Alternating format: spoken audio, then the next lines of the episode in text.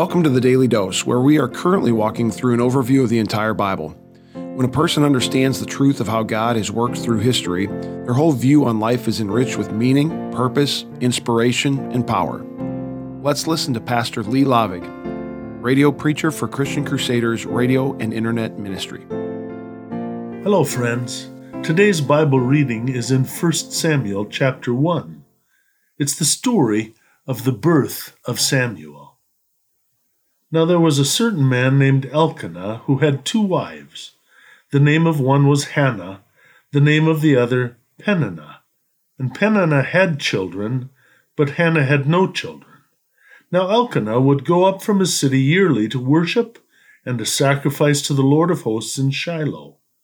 When the day came that Elkanah sacrificed, he would give portions to Peninnah, but to Hannah he would give a double portion, for he loved Hannah. But the Lord had closed her womb. Her rival, however, would provoke her bitterly to irritate her, because the Lord had closed her womb. It happened year after year, as often as she went up to the house of the Lord, Peninnah would provoke her. So Hannah wept and would not eat. Now Eli the priest was sitting on the seat by the doorpost of the temple of the Lord.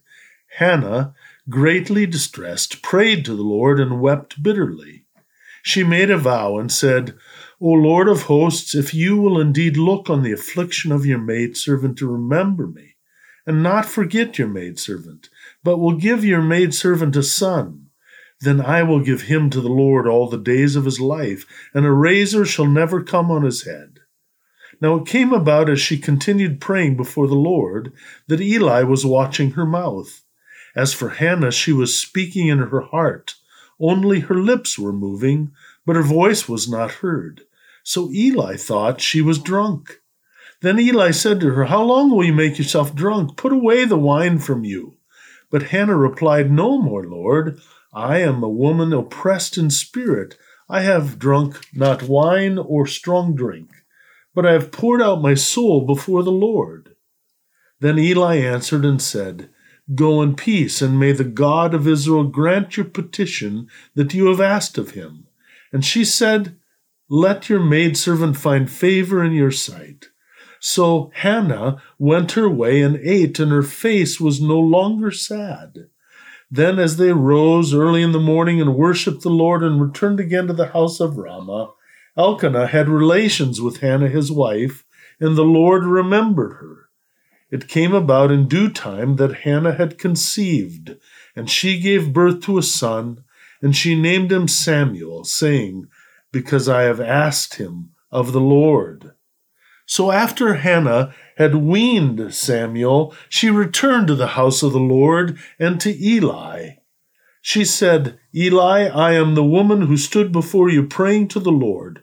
For this boy I prayed, and the Lord has given me my petition which I have asked of him. So I have also dedicated him to the Lord. As long as he lives, he is dedicated to the Lord.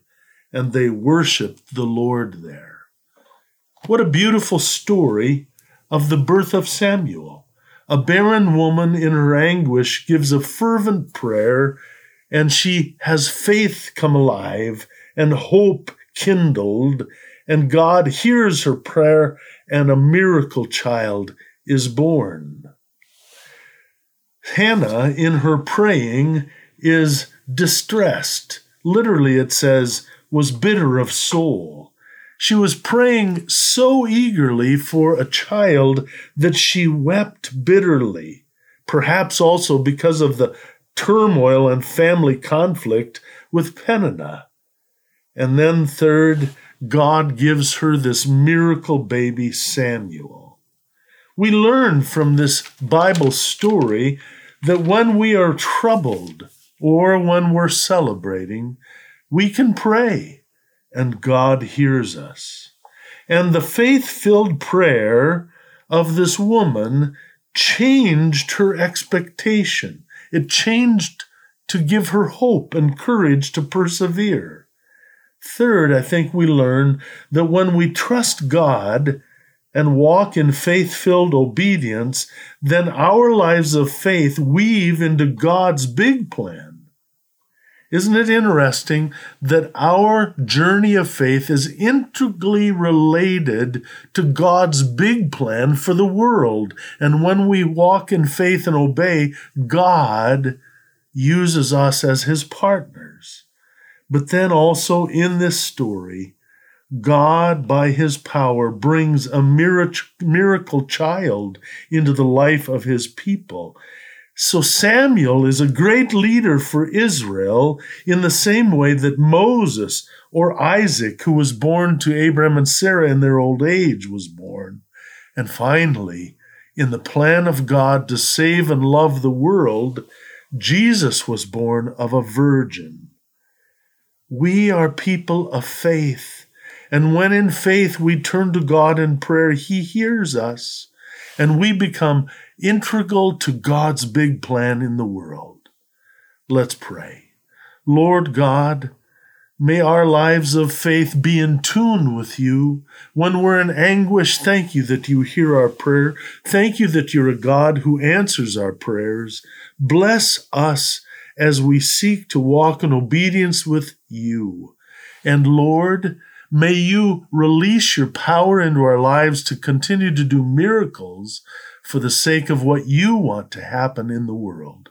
In Jesus' name we pray. Amen.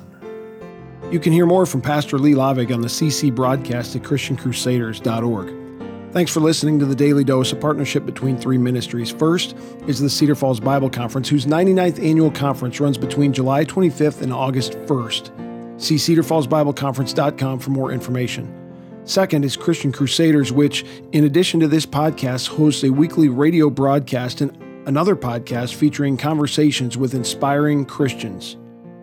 And third is Fresh Wind Ministries, the spiritual care arm of Western Home Communities. Find more information about them at Fresh Wind Ministries on YouTube or Fresh Wind Worship on Facebook.